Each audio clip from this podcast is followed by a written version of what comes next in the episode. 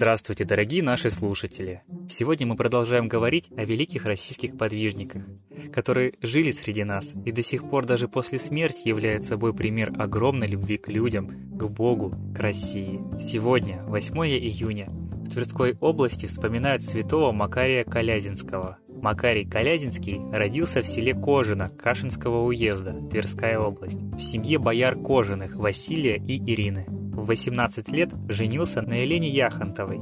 Через три года после смерти супруги ушел в Клобуковский монастырь города Кашина, где был пострижен с именем Макарий. Через несколько лет Макарий покинул монастырь и ушел жить в пустынное место, в 18 верстах от Кашина, где поставил себе келью посреди дремучего леса. Вскоре к нему присоединились семь старцев из Клобуковского монастыря. Вскоре на месте их общежития образовался Троицкий монастырь, который прославился еще при жизни преподобного. С ревностью проходил он все монастырские послушания, смирением и кротостью превосходя всех, и подвиги молодого инока возбуждали удивление братьев. Спустя некоторое время, тяготясь многолюдием обители, преподобный удалился в пустынь. Он избрал место в лесу, лежавшее в 18 верстах от Твери, неподалеку от Волги, между двух небольших озер. Здесь он срубил себе келью, и никто не мешал его подвигу уединенной молитвы. Лишь дикие звери приходили и ласкались к нему, и он делил с ними пищу.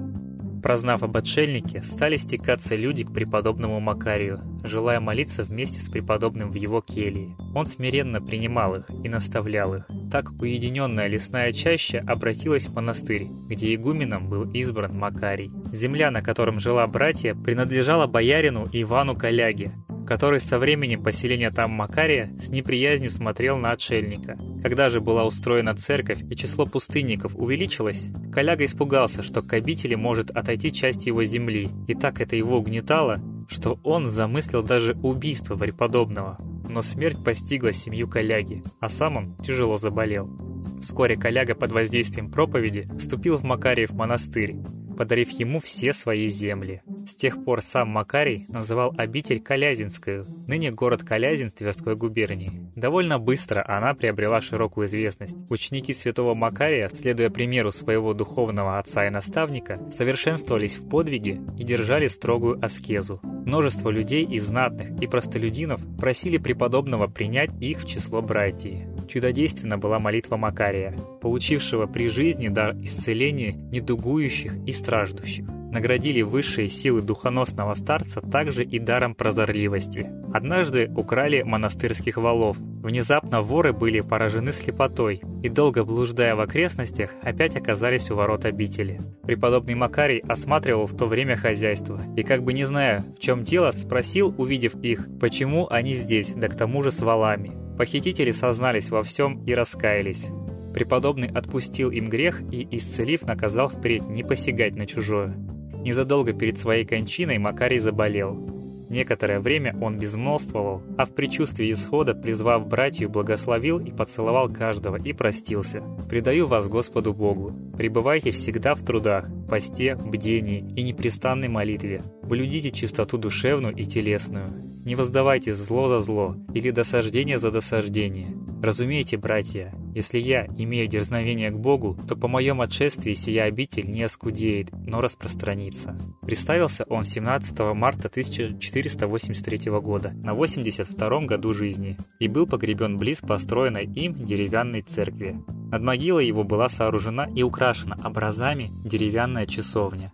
Когда храм обветшал, жертвователи решили обновить его, выстроив на том месте каменную церковь. Во время копания рвов для ее основания был обретен гроб Макария. От его нетленных мощей исходило благоухание. Седины старца были чисты, и даже одежды, в которой он был похоронен, не изменились. Случилось это 26 мая 1521 года. Множество исцелений происходило около мощей святого. Это привлекало в обитель множество паломников. До 1547 года преподобного Макария чтили местно. В Калязин к преподобному ходили пешком простые люди. Ездили цари. В 1553 году обитель посетил Иоанн Васильевич Грозный. В 1599 Борис Годунов с супругой и детьми прибыл и спросить у преподобного Макария благословения на вступление дочери Ксении в брак. В 1610 году обитель была разграблена поляками.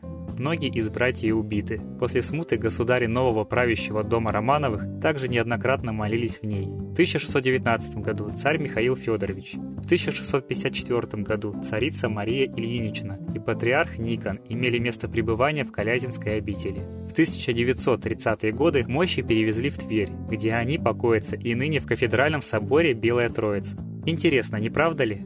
Ну а теперь давайте послушаем песню Светланы Лады Русь.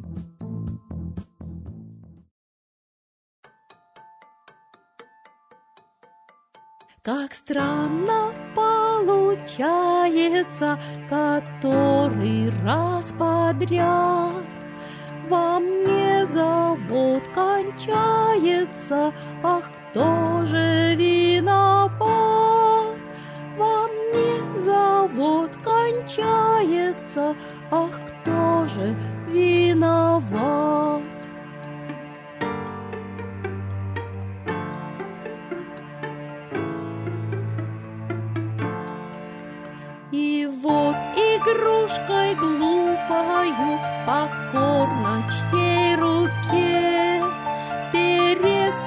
Перестрадав беду свою, стою я в уголке. Перестрадав беду свою, стою я в уголке.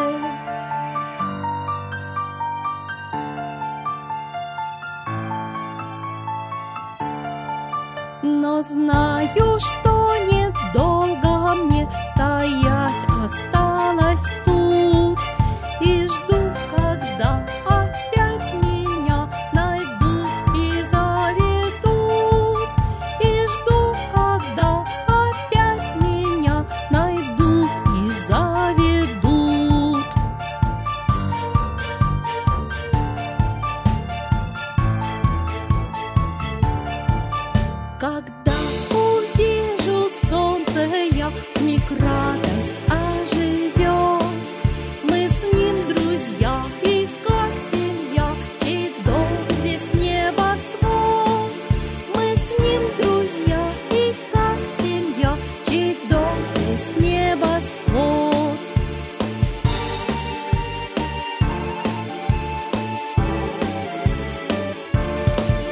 Зову я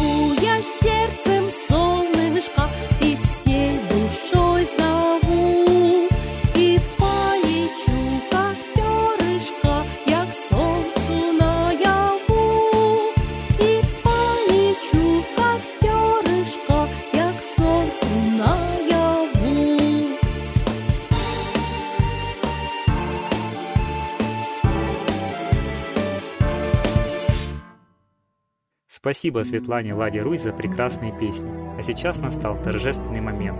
Единая молитва за мир. Солнце, Митра, Ра, Майтрея, Над землей погибель реет, О России молим мы, Чтоб избавились от тьмы. Снова выборов обман, На страну навел дурман. Помоги убрать нечистых, Заговорщиков речистых, Добрых, смелых нам собрать. Помоги святую рать, Дай правителя народу, Чтоб с ним вышли на свободу. Вся Россия смотрит в небо, Духа просит, а не хлеба. Войск небесных легион, Ждем, чтоб воссиял закон. Солнце, дай планете мир, Сатаны, закончи пир, Выбор ложный отмени, Лица власти замени. Дай правителя народу, Что в стране он дал свободу. Возродить хочу я Русь, За судьбу страны возьмусь.